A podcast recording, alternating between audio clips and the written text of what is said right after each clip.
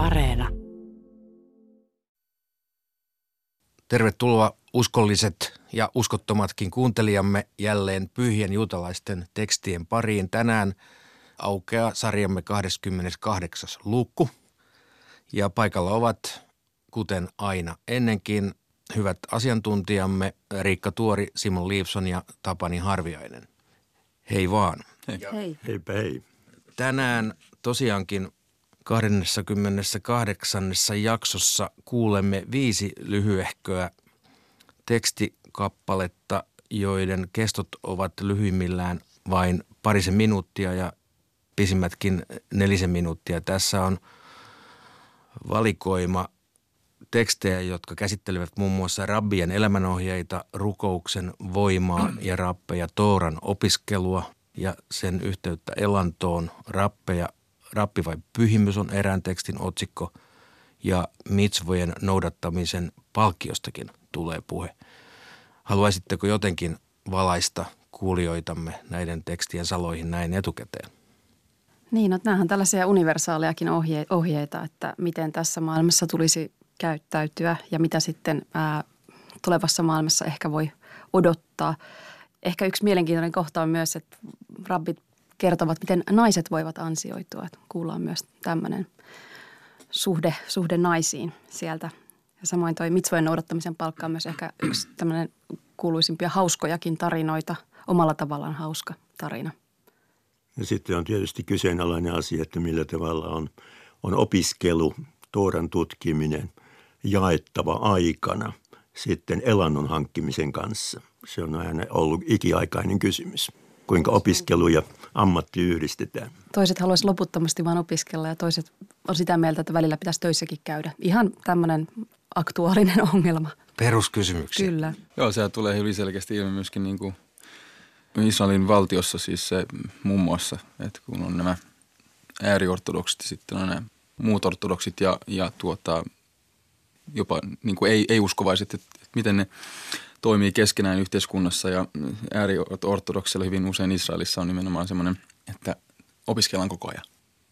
Ja niin kuin, kyllä, se, kyllä se parna saa, se, se, niin kuin se elanto tulee sitten, joka on hyvin mielenkiintoista katsoa, mitä tässä niin kuin Talmud sanoo asiasta. Mielenkiintoista. Käymme kuuntelemaan päivän tekstejä. Rabbien elämän ohjeita, Berahot.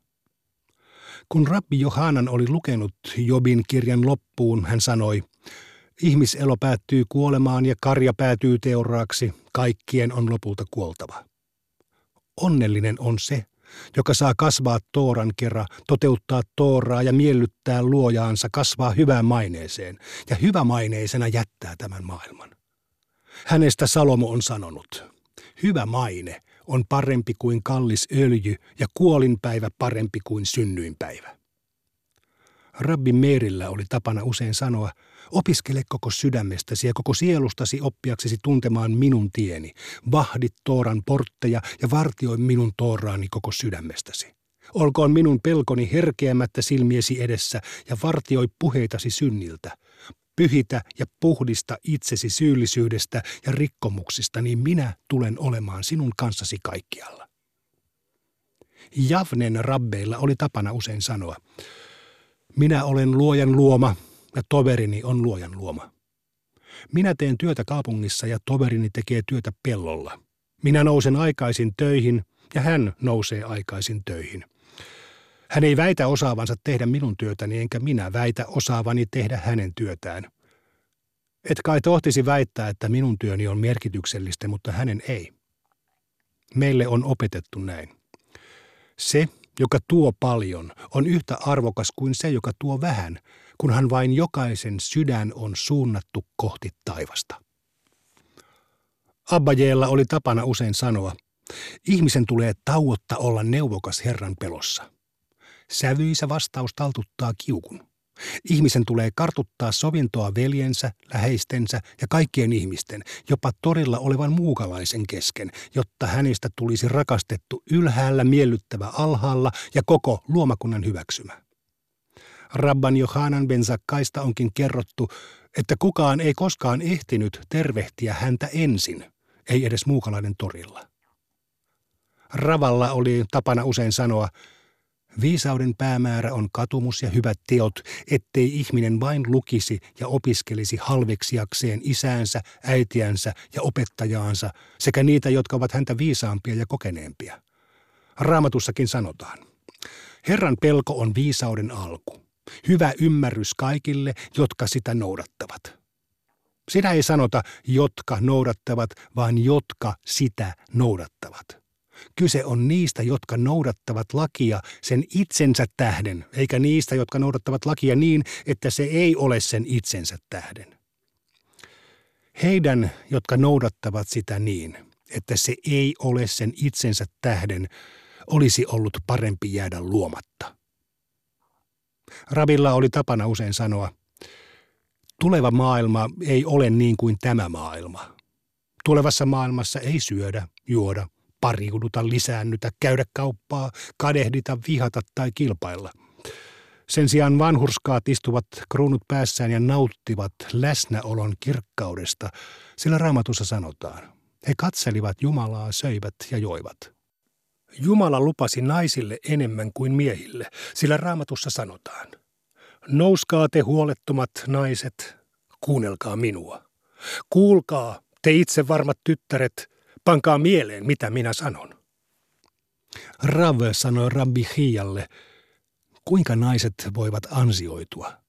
Viemällä poikansa lukemaan Toraa synagogaan, lähettämällä miehensä opiskelemaan Bet Midrashiin ja odottamalla miehiään, kunnes nämä saapuvat Bet Midrashista. Rukouksen voima ja rabbit, berahot. Mishna berahot. Vaikka käärme olisi kietoutunut jalan ympärille, rukousta ei saa keskeyttää. Gemara. Rabbi Sheset sanoi, Mishnan opetus liittyy ainoastaan käärmeeseen. Jos kyseessä on skorpioni, rukouksen saa keskeyttää. Tälle on esitetty vastalauseita. Jos joku putoaa leijonien luolaan, häntä ei voi todistettavasti pitää kuolleena – mutta jos joku putoaa kuoppaan, joka vilisee käärmeitä ja skorpioneja, häntä voi todistettavasti pitää kuolleena. Tässä on kuitenkin kyse eri asiasta. Kuoppaan pudotessaan hän puristuu vasten käärmeitä ja ne vahingoittavat häntä siksi. Rabbi Jitschak sanoi, Puskevan härän nähdessään rukouksen voi keskeyttää, sillä Rav Osia on opettanut, että viattomasta härästä tulee olla 50 kyynärän päässä ja vaaralliseksi tiedetystä näköpiirin ulottumattomissa. Rabbi Meirin nimissä on opetettu, vaikka härän pää olisi vielä korissa ja se syö, kiipeä joutuin katolle ja potkaiset tikkaat maahan perässäsi. Smuel jatkoi. Nämä sanat koskevat erityisesti mustia härkiä nisankuun päivinä, sillä silloin saatana karkeloi niiden sarvien välissä. Rabbit ovat opettaneet. Eräällä paikkakunnalla oli lisko, jolla oli tapana vahingoittaa muita luontokappaleita. Rabbit kertoivat tästä rabbi Hanina ben Dosalle, joka pyysi, näyttäkää minulle se kuoppa, jossa lisko elää. He näyttivät hänelle kuopan ja hän laittoi kantapäänsä kuopan suulle. Lisko tuli, puraisi Haninaa ja kuoli. Hän pani liskon olkapäälleen ja kantoi sen Bet Midrashiin. Hän sanoi heille, huomaatteko lapseni, ei lisko tapa, vaan synti. Sinä hetkenä rabbit sanoivat, voi sitä ihmistä, jota lisko satuttaa, ja voi sitä liskoa, jota Hanina ben Dosa satuttaa. Tooran opiskelu ja elanto. Berahot. Mishna. Mitä rukouksia hedelmille lausutaan? Gemara. Rabbimme ovat opettaneet niin, että voitte korjata viljanne. Mistä tässä on kyse? Raamatussahan opetetaan, pidä tämän lainkirjan sanat aina huulillasi. Onko nämä sanat otettava kirjaimellisesti? Aiempi jae kuitenkin opettaa niin, että voitte korjata viljanne, joten Tooran opetuksia opiskellaan maallisen toimen ohella. Nämä ovat Rabbi Ishmaelin sanat. Rabbi Shimon ben Johai sanoo, onko se mahdollista? Jos ihminen kyntää kyntöaikaan, kylvää kylvöaikaan, korjaa satoa sadonkorjuun aikaan, pui puinin aikaan ja seuloo jyviä tulten puhaltaessa, miten käy Tooran? Totisesti, kun Israel tekee kaikkialla läsnä olevan tahdon mukaisesti, muut tekevät työt sen puolesta, sillä raamatussa sanotaan, vieraat joutuvat paimentamaan teidän lampaitanne ja vuohianne ja niin edelleen. Mutta jos Israel ei noudata Jumalan tahtoa, se joutuu itse tekemään oman työnsä, sillä raamatussa sanotaan, niin että voitte korjata viljanne. Eikä sekään vielä riitä. Se joutuu tekemään muidenkin työt, sillä raamatussa sanotaan, te joudutte palvelemaan vihollisianne. Abbaye sanoi, monet ovat tehneet rabbi Jishmaelin opetusten mukaisesti ja menestyneet, mutta rabbi Shimon ben Johain opetusten mukaisesti tekevät eivät menesty. Rava sanoi oppineille, pyydän, ettette tulisi eteeni Nishan ja Tishrikuun aikaan, jottette joutuisi murehtimaan elantonne eteen loppuvuoden ajan. Rabbi vai pyhimys? Ketubbot. Rabbi Johananilla oli tapana julistaa. Varokaa raatan tautia sairastavien liepeillä lenteleviä kärpäsiä. Rabbi Zira ei istunut paikassa, johon tuuli puhalsi sairastuneiden suunnasta. Rabbi El Azar ei mennyt sairauden telttaan. Rabbi Ami ja Rabbi Asi eivät syöneet munia, jotka tulivat sairaiden kansoittamalta kadulta. Rabbi Jehoshua ben Levi meni heidän luokseen opiskelemaan Tooraa ja sanoi, rakas peura, suloinen, hen, kauris. Jos Toora tuo armoa, hen, opiskelijoilleen, eikö se samalla suojelisi heitä? Kun rabbi Jehoshua ben Levi teki kuolemaa, taivaallinen raati kehotti kuoleman enkeliä, mene ja täytä hänen toiveensa. Kuoleman enkeli meni ja ilmestyi Jehoshualle. Jehoshua pyysi, näytä minulle paikkani paratiisissa. Kuoleman enkeli vastasi, hyvä on. Jehosua pyysi, anna minulle tikarisi niin, että pelottele minua matkan varrella. Kuoleman enkeli antoi tikarinsa Jehosualle. Kun he saapuivat perille, kuoleman enkeli aikoi kohottaa Jehosuaa näyttääkseen tälle paikan paratiisissa, mutta silloin Jehosua hyppäsi ja putosi paratiisin muurin toiselle puolelle. Kuoleman enkeli tarttui häntä viitan kulmasta. Jehosua sanoi, minä vannon, etten koskaan tule kanssasi. Pyhä, olkoon hän siunattu, sanoi. Jos hän on joskus pyytänyt valan perumista, hänen on palattava takaisin. Jos hän ei sitä ole tehnyt, hänen ei tarvitse palata. Kuoleman enkeli sanoi Jehosualle, anna tikarini takaisin. Jehosua ei suostunut. Taivaallinen ääni astui esiin ja käski häntä. Anna tikari takaisin, koska kaikkien luotujen on kuoltava. Profeetta Elia julisti.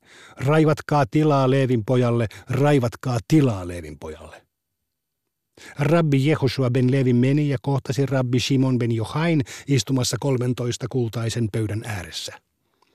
Simon ben Johai kysyi, oletko sinä se Levin poika? Jehoshua vastasi, kyllä. Simon ben Johai kysyi, oletko eläessäsi ikinä nähnyt sateenkarta? Jehoshua vastasi, kyllä.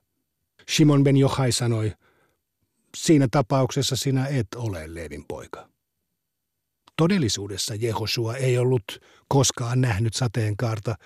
Hän vain mietti, en halua ottaa kunniaa itselleni. Rabbi Hanina bar Papa oli hänen ystävänsä. Kun hän teki kuolemaa, Taivaallinen raati kehotti kuoleman enkeliä, mene ja täytä hänen toivensa. Kuoleman enkeli lähti ja ilmestyi Hanina Barbapalle. Hän pyysi, jätä minut rauhaan vielä 30 päivän ajaksi, jotta ehtisin kerrata opintojani. Onhan tapana sanoa, onnellinen se, joka tulee tänne paratiisiin opinnot hallussaan. Kuoleman enkeli jätti hänet rauhaan. 30 päivän kuluttua hän palasi ja ilmestyi Hanina Bar Papalle uudestaan. Hanina pyysi, näytä minulle paikkani paratiisissa. Kuoleman enkeli vastasi, hyvä on. Hanina pyysi, anna minulle tikarisi niin, et pelottele minua matkan varrella. Kuoleman enkeli sanoi, aiotko tehdä minulle saman tempun kuin toverisi? Hän sanoi, hae toorakäärö ja katso, onko siellä mitään, mitä en olisi toteuttanut. Kuoleman enkeli kysyi, menitkö raatan sairaudesta kärsivien luo opiskellaksesi heidän kanssaan Tooraa? Vaikka Hanina Bar Papa ei niin tehnytkään, hänen kuollessaan tulinen pylväs erotti hänet muusta maailmasta. Onkin opittu, että tulinen pylväs ilmestyy erottamaan vanhurskaat vain kerran tai kahdesti sukupolvessa. Mitsvojen noudattamisen palkka. Kiddushin. Pyhitykset. Mishna. Sille, joka toteuttaa yhdenkin mitsvan, käy suotuisasti. Hänen elinpäiviään pidennetään ja hän perii maan. Sille, joka jättää yhdenkin mitsvan toteuttamatta, ei käy suotuisasti. Hänen elinpäiviään ei pidennetä eikä hän peri maata. Gemara. Tästä on kuitenkin esitetty pulma toisaalla Mishnassa – Nämä ovat seikkoja, joiden hedelmistä ihminen nauttii tämän maailman aikana ja joiden periaate koskee myös tulevaa maailmaa. Isän ja äidin kunnioittaminen, hyvien tekojen tekeminen, vieraanvaraisuus ja sovinnon tekeminen lähimmäisten kesken. Tooran opiskelu vastaa näitä kaikkia mitsvoja. Rav Jehuda sanoi, tästä on kyse – Sille, joka toteuttaa yhden yllä mainituista mitsvoista muiden ansioidensa lisäksi, käy hyvin ja häntä voi verrata niihin, jotka toteuttavat Tooran kokonaisuudessaan. Tästä seuraa, että yhdestäkin yllä mainitusta mitsvasta hänet palkitaan. Rav Shemaja sanoi, se tarkoittaa sitä, että jos hänen hyvät ja huonot tekonsa ovat tasapainossa, yllä mainitun mitsvan toteuttaminen ratkaisee vaakakupissa. Käykö sille, joka toteuttaa yhden mitsvan muiden hyvien tekojensa päälle hyvin? Tästä Gemara esittää pulman. Sille, jonka ansiot ovat suuremmat kuin hänen syntinsä, käy tässä maailmassa joskus huonosti. Hän vaikuttaa sellaiselta, joka on polttanut Tooran kokonaisuudessaan niin, ettei siitä jää jäljelle kirjaintakaan. Sille, jonka synnit ovat suuremmat kuin hänen ansionsa, käy tässä maailmassa joskus hyvin. Hän vaikuttaa sellaiselta, joka on toteuttanut koko Tooran kokonaisuudessaan eikä jättänyt yhtään kirjainta toteuttamatta. Rabbi Abbaye sanoi, Mishna tarkoittaa sitä, että hänelle järjestetään yksi hyvä päivä ja yksi huono päivä. Rava sanoi, tämä sopii siihen, mitä Rabbi Jaakob sanoi, tässä maailmassa mitsvoja ei palkita. Mishnan ulkopuolella opetetaan. Rabbi Jaakov sanoi, Toraan ei ole kirjoitettu ainuttakaan mitsvaa, jonka palkkio mainitaan sen rinnalla niin, että se ei olisi riippuvainen kuolleiden ylösnousemuksesta. Niinpä isän ja äidin kunnioittamisesta kirjoitetaan, että saisit elää kauan ja menestyisit. Ja lintuemon pelastamisesta ennen poikasten viemistä. Menestyt ja saat elää kauan. Entä jos jonkun isä käskee? Nouse talon katolle ja hae linnun poikaset pesästä. Poika nousee katolle, päästää lintuemon lentoon ja ottaa poikaset. Palatessaan poika putoaa ja kuolee.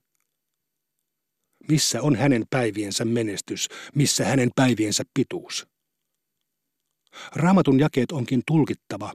Menestyt tulevassa maailmassa, joka on kokonaisuudessaan hyvä, ja saat elää kauan tulevassa maailmassa, joka on kokonaisuudessaan pitkä. Entä jos näin ei tapahtunutkaan? Rabbi Jaakov näki tapauksen omin silmin. Entä jos pojalla oli synti mielessään? Pyhä, olkoon hän siunattu, ei koskaan sido ajatuksia tekoihin. Entä jos poika pohti epäjumalia, joista on kirjoitettu? Minä tartun Israelin kansaa sydämestä, koska se on hylännyt minut ja palvelee epäjumaliaan. Tämä juuri oli hänen kantansa. Jos mieleesi juolahtaa, että mitsvasta saa palkkion tässä maailmassa, miksi nämä mitsvat eivät suojelleet häntä siten, ettei hän olisi pohtinut epäjumalia? Näin kuulimme viisi lyhyehköä tekstiä, jotka itse asiassa alkavat hyvän maineen korostamisesta, mutta yleisellä tasolla läpikäyvänä teemana tässä kuulen tällaisen niin kuin kuolemaan ja, ja kuoleman jälkeiseen elämään valmistumisen ohjeistuksia oikeastaan kautta linjan. Mutta tässä on tavattoman paljon kuitenkin yksityiskohtia ja tällaisia konkreettisia lähtöjä eri suuntiin, niin kuulijamme varmasti tarvitsevat ja ansaitsevatkin eh, jonkinlaisia nostoja siitä, että mihin erityisen tärkeisiin kohtiin olisi syytä kiinnittää huomiota. Mitä mieltä olette? No, tässähän puhutaan e- aika paljon siis siitä, että miten, jos tässä maailmassa noudattaa mitsvoja, eli Jumalan käskyjä ja kieltoja, eli juuri näitä Toorassa äh, kerrottuja opetuksia, niin tässä maailmassa voikin käydä huonosti. Niin mitä se kertoo ihmiselämästä? Onko tässä oikeastaan millään tavalla ää, sidosta siihen, että minkälainen palkka tulee olemaan tulevassa maailmassa? Et tämmöinen oikeamielisyyden ja tämän maailman ää, ikävien tapahtumien välillä, onko, onko niillä välillä mitään yhteyttä? Jonkinlainen niin kuin pelottava sattumanvaraisuus. Kyllä. Esimerkiksi just tämä lopussa, että poika toteuttaa, siis tot, tottelee tätä yhtä tärkeintä mitsvaa, eli kunnioittaa vanhempiaan, tottelee isänsä ja sitten hänelle käykin huonosti. Siitä huolimatta. Siitä huolimatta. Sitten pohditaan, että oliko se kuitenkin hänen oma syynsä. Pohtiko hän epäjumalia. Sitten tästä lähtee tämä kiistely. Niin siis tämä esimerkki vielä tästä, se on se Shiloha Ken, eli siis tämä emon, emon lähettäminen ja sitten tämä vanhempien kunnioittaminen, koska isä käskee häntä periaatteessa niin kuin ottamaan sen. Niin kun siinä sanotaan, että, että se tekee sun, nämä on kaksi mitsvaa, jossa periaatteessa sanotaan, että, että sun elämä tulee olemaan pitkä. Niin se on otettu nimenomaan niin kuin esimerkiksi tässä, että, hänen kuolee juuri sen teon jälkeen.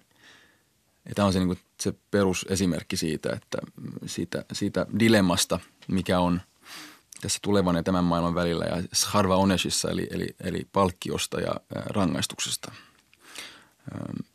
Se kysymys, mitä on meidän filosofit ovat miettineet pitkään juuri sitä konkreettisesti, että miten voi olla mahdollista, että esimerkiksi rikollinen voi – nyt esimerkiksi ajaa Ferrarilla, mutta sitten semmoinen, joka on vanhuskas, niin, niin ajaa niin sanotusti ladalla elämässään. Mikä tämän niin kuin elämän tarkoitus täällä on? Täällä pyritään jollakin tavalla iskostamaan se ajatus, että kysymys on uskosta johonkin syvempään, eikä se ole niin pinnalla. Se on se, mitä tässä koetaan niin kuin selittää. Ja, ja että, että tässä on syvempi merkitys ja – se, että jos ihminen joka päivä herätessään ymmärtää sen, että hänellä on annettu lahja, mutta tämä lahja on hyvin monimuotoinen ja sillä on monta puolta. Ja se, että jos hän esimerkiksi, jos hän on huono päivä, niin se ei tarkoita sitä, että, että se olisi vain huono päivä, vaan sillä tavallaan huonolla päivällä, hyvin vakavasti huonolla päivällä voi olla jonkin, jonkinlainen merkitys sitten jossakin muussa, muussa vaiheessa – sitten tässä tapauksessa tulevassa maailmassa. Joo, ja sitten tähän koko jakso, tai siis tässä on monta eri, eri tekstiä, mutta tämä alkaa aika tota osuvasti sillä, että kun Rabbi Johanan oli lukenut Jobin kirjan loppuun. Eli nyt puhutaan siitä, että vaikka me tässä elämässä tekisimme kaiken oikein, lukisimme Tooraa, opiskelisimme, noudattaisimme mitsvaa, niin se ei välttämättä näy minään hyvänä tämän maailman aikana. Mutta se usko siihen tulevan maailman ää, toivoon on suuri – se pitää säilyttää. Se pitää säilyttää. Sitähän annetaan myös kuvaus, että se on, siellä ei tapahdu mitään, mitä täällä maan päällä tapahtuu. Että siellä ei lisäännytä, siellä ei ää, syödä eikä juoda, mutta sen sijaan siellä istutaan kruunut päässä ja katsotaan, katsella ää, läsnäolon kirkkautta. Että tämä on tämmöinen vilahdus siihen, että mitä siellä tulevassa maailmassa mahdollisesti on. Mutta teodikeahan, eli Jumalan oikeamielisyyden ja sitten tällaisen pahojen tapahtumien tapahtuminen tämän maailman aikana on tämä suurin, suurin kysymys tässä tai useissa näissä teksteissä. Ja eräänlainen tiivistelmä luettiin jo sillä isien lukukappaleissa, avot-kappaleissa. En muista, mikä oli tämä rabbin nimi, joka sanoi, että meillä ei ole vastausta jumalattomien menestykselle eikä hurskaiden kärsimykselle. Sieltä se löytyy ja se on juuri tämmöinen tiivistelmä tästä problematiikasta, miksi toisilla Ferrari ja miksi toisilla Lada. Aivan. Ja miksi automaatiota ei synny siinä, että vaikka tekee kaiken oikein, niin silti ei ei välttämättä menestys seuraa tässä eikä tulevassakaan maailmassa. Mutta siirtykäämme hieman muihin teemoihin ja kenties esimerkkeihin, laajentakaamme hieman näkökulmia. Mitä haluaisit Tapani poimia näistä teksteistä? Tästä elantoasiastahan täällä pohditaan eri suuntiin. Täällä oli tämä Shimon Bar Johai, jolla oli hyvin ekstremistinen näkemys siitä, että miten kun – me opiskellaan hyvin ja ahkerasti koko ajan, niin muut tekee työt ja palvelee meitä. Suorastaan orjina ja saapuvat palvelemaan meitä. Mutta Rabbi Abaye sanoo seuraavana siinä, että mutta Rabbi Simon Bar Johain opetusten mukaisesti tekevät eivät menesty. Ja sitten on tämä realistinen näkökulma siitä, miten täytyy tehdä iloisena työtään ja, ja siinä sivussa pyrkiä opiskelemaan. Ihan niin kuin Luther opettaa kanssa aivan samalla tavalla. Ja sitten on tämmöisiä, tämmöisiä ekstremistisiä näkemyksiä, jotka, jotka vie hyvin pitkälle tämän opiskelun, että pysytään pois se kokonaan arkielämästä. Ja siis tuossa oli oikeastaan toi toinen pätkä kanssa, jossa puhuttiin, oli kaksi dialogia kuoleman enkelin kanssa. Ja tämä toinen rabbi sanoi, että älä nyt vielä vie mua kuoleman enkelin, että mä vielä opiskelen vähän. Mm. Että tämä on tosi mielenkiintoinen tämä rabbien intohimo tähän opiskeluun, joka ei ehkä, kaikki ei ehkä sitä ymmärrä, mutta se tuntuu olevan tämmöinen läpitunkeva ajatus jatkuvasti. Niin se on niin osana, osana heidän niin kuin olemassaoloaan. Tuota, Rambamhan sanoo, Maimonides sanoo näin, että hän, hän tulee sellaiseen tulokseen näiden kaikkien tekstien pohjalta, että ihmisen pitäisi nukkua kahdeksan tuntia, tehdä töitä kahdeksan tuntia ja sitten tuota, opiskella Tooraa kahdeksan tuntia. Ja, ja se syy tähän hänen ajatukseen on se, että, tai yksi, yksi syy on se, että, että me ollaan kuitenkin tietyssä maailmassa, jossa toimii tietyt lait. Ja, ja me emme ole yksin täällä. Ja, ja täällä on monenlaisia kansoja, monenlaisia ihmisiä ja, ja tuota, me olemme osana sitä systeemiä. Se, tietenkin se, se sydän on Toora ja temppeli ja kaikki nämä, nämä asiat.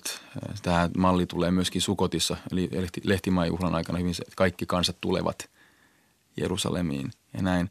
Se on kokonainen systeemi. Mutta se juutalaisen elämä, niin se pitää olla jollakin tavalla kytkökyssä niin kuin realiteettiin ja siihen tavallaan hänen ympäristönsä. Hänen elämänsä oli aika vaikea. Jotka tuntevat Rambamin elämän, niin hän oli tota, lääkäri. Veljensä niin kuin elatti häntä ja hän oli sitten se, joka tavallaan rakensi Tooraa meille ja sitten hänen veneensä kuoli tämmöisessä veneonne, laivaonnettomuudessa ja hän joutui sen jälkeen niin kuin tekemään töitä ihan eri tavalla. Että jos näin tapahtuu, niin se tarkoittaa sitä, että, että meidän pitää vain yksinkertaisesti jakaa meidän päivä niin, että Toora on keskiössä, mutta myöskin muut asiat. Joo, siis Maimoniden piti kuitenkin elättää nyt se perhe. Niin. Että se ei ole pelkästään hänestä kyse, vaan oli kyse siis monesta ihmisestä, joiden elanto riippui mm. tästä lääkärin tuloista Kyllä. tämän veljen kuoleman jälkeen. Niin tämä kertoo, kertoo tosiaan siis sellaisen aika todellisen tarinan siitä, miten tässä elämässä joutuu, joutuu pahan paikan eteen. Luostarisäännökset tuntee hyvin samanlaisen vuorokauden jaon. Että kahdeksan tuntia unelle, kahdeksan tuntia rukouksille ja kahdeksan tuntia työnteolle. Mm. Ihan samanlaiseen kysymykseen hyvin samanlainen vastaus. Aivan. Puhuttaisiko se tuosta pelkoasiasta, joka täällä vilahtaa? Se on kaiken kaikkiaan näissä juutalaisissa raamatullisissa teksteissä semmoinen joka antaa jotenkin äh, mielestäni vääriä assosiaatioita suomen kielessä. Siis äh, pelko ei tarkoita ikään kuin äh, semmoista asiaa, jota täytyy paeta, karttaa, vaan se on semmoinen suuri kunnioitus, ikään kuin vavisten kunnioittaminen jotakin kohtaa. Niin kuin verrataan niin kuin jonkun kuninkaan edessä seistään suuresti kunnioittain, mutta samalla ikään kuin vapisten. Tämmöinen selitys tälle, tälle Talmudin ja miksei myöskin raamatun pelkokäsitteelle useimmissa paikoissa. Joo. Niin kummastus, ihmetys samalla, semmoinen, niin kuin, että, että, että sanat ei riitä niin, just nimenomaan, Joo. just nimenomaan. Minä esitän vielä tästä Jehoshua Ben Levistä tämmöisen, äh, tämmöisen talmudistisen äh, kysymyksen, kushiaan, että kuinka oikein Jehoshua menetteli silloin, kun enkeli kohotti hänet paratiisin aidan yläpuolelle – putosiko hän sinne paratiisin puolelle vai pudottautuiko hän sille puolelle. Verbi nefal hebreassa tai arameassa paremminkin jättää tämän kysymyksen kokonaan auki. Ehkä meidän on viisaampi olla vastaamatta tähän ja jättää kuulijat pohdiskelemaan näitä vaihtoehtoja. Kiitoksia teille ja kuulemiin ensi kertaan.